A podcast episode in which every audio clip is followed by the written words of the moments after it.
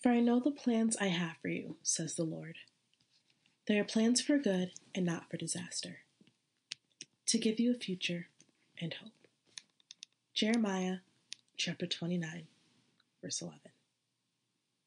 Hey everyone, and welcome to the second episode of Tea Time with Tasha. I am super excited for this episode because it is the start of the Fight for Your Life motivational series. Today we're going to be talking about feeding your seed. Now, for me, I see the seed as myself and my gift. However, for you, it can be yourself, your gift, your hopes and dreams, your family, friends, or whatever you hold dear. So, my question to you is what are you feeding your seed? You can answer this aloud, or if you're like me, you can scribble this on whatever piece of paper is available. I ask this because what you feed grows, and what you starve dies. What you feed grows, and what you starve dies. I repeated that because this is the quote that I mentioned last week that I heard in a sermon.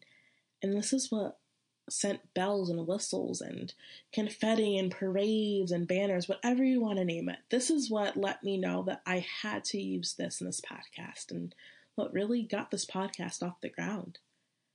But back to the important question What are you feeding your seed? Before a seed can become a plant, it needs a few things. Okay, before I continue, quick warning for all of you. I love science and math, so since we're talking about plants, I have to do a little tiny science lesson.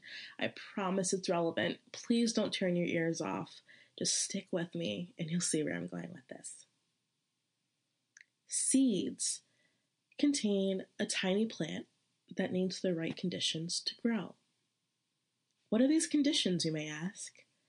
Well, that's a great question. I'll tell you how.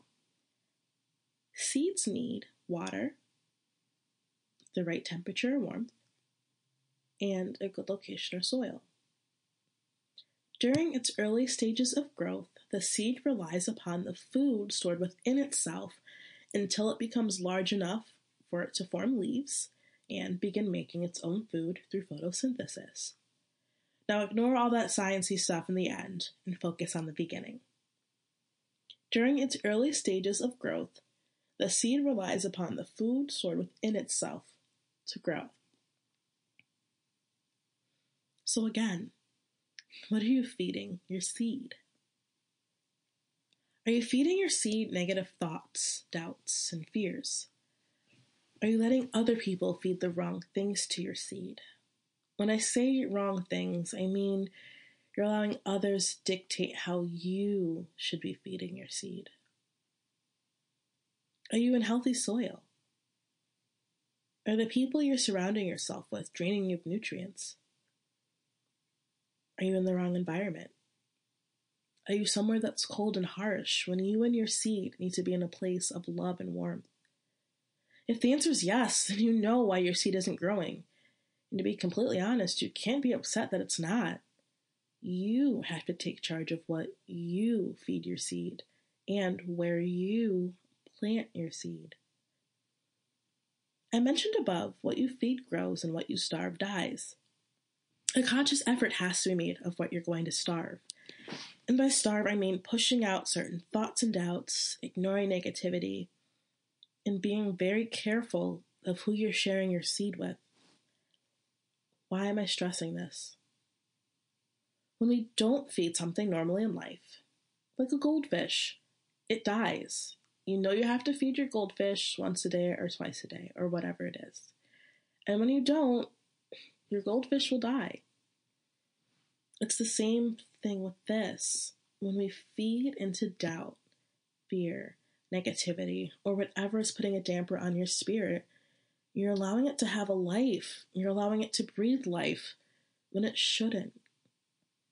I know it's easier said than done, but I think there are some negative situations, surroundings, or people that we could do without. By removing these things, focusing on your seed and your walk, you allow distractions to die. Sometimes instead of allowing the things that distract us to die, we allow our seed to die instead. I'll say that again. Sometimes instead of allowing the things that distract us die, we allow our seed to die instead. I think we all know when our seed is dying, and personally speaking, it's easier to ignore things instead of fixing them. For the last year or two, I've been fighting and starving my gift, and that weight is heavy. That weight where you're miserable and doing what you don't want to do. It's not necessarily as heavy as Ellie, but I definitely felt it and carried it with me. Instead of trying to lift that weight, I only added to it by ignoring my seed. It wasn't until I stopped running, stopped hiding, and stopped fighting that I realized when I fed my gift and spoke my truth, I felt lighter, better, happier. Why? Because my seed was receiving the proper nutrients for the first time, and it was allowing my seed to grow. There's a quote I heard this week that really hit home for me. It says, When you're in a dark place, you sometimes tend to think you've been buried. Perhaps you've been planted. And that's why I used Jeremiah 29:11 in the beginning because it's a future of good and happiness, love and hope that I look forward to. It is my all-time favorite scripture. It humbles me, it grounds me. In in moments when I'm being planted and I'm thinking I'm being buried, I use this scripture as a reference and it lets me know that God would not create a future for me of disaster, one of harm. It's a place full of love and hope, and I should look towards the future with hope instead of fear. Lastly, I ask, what's your seed worth to you? If you could make up a price right now, in this very moment, for your seed, what would it be?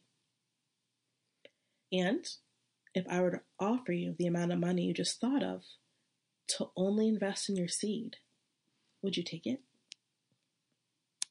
For me, you can't put a price on my seed because it's priceless. I know that sounds corny, but it's true. I'm a giver and I'm a helper. I love with my whole heart and I give with my whole heart. And sometimes I even give to those who use and abuse that aspect of myself. I realized by constantly putting myself last, most importantly, putting my seed last, that I was taking away value from my priceless seed. I was saying these situations, these people were worth more than my priceless seed, and I've now come to the point where that's completely unacceptable. Nothing, and I repeat, nothing should be worth the cost of my seed dying. I had to make a conscious effort of what needed to be fed and what needed to starve and die. And I'm not saying it's easy because it's not.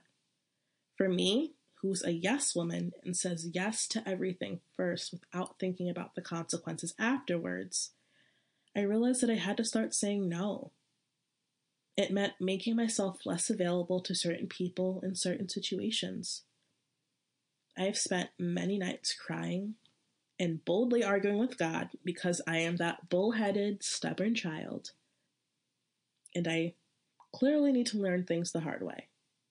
And after learning things the hard way, I realized that my seed is worth protecting and worth fighting for. Even if that means I have to repot myself, I have to change my soil, or I have to change who I surround myself with. And I hope, I hope that if you don't feel that way now, you'll feel that way someday soon.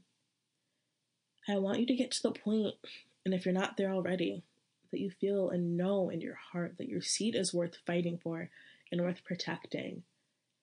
And that it will take sometimes, unfortunately, you moving soil and moving your seed to a different pot and changing your surroundings. So I challenge you I challenge you this week to heighten your senses. If you are a religious person, I ask that you pray to God for a spirit of discernment. And using that, I ask that you take notes on what type of soil your seed is in. Take notes on what nutrients you're feeding your seed. And most importantly, take notes on who's watering your seed. That is it for this episode. Thank you all so much for listening. I just want to say I am overwhelmed and overjoyed with the amount of love and support that the first episode received. I am so excited for this journey. I know that this is what is in the cards for me, and I'm so excited to see where this goes and grows. Thank you all again. Please inbox me at the end of the week what things you've been taking note of. I'd love to hear from you. But until then, and until our next episode, I wish you all peace, love, and blessings.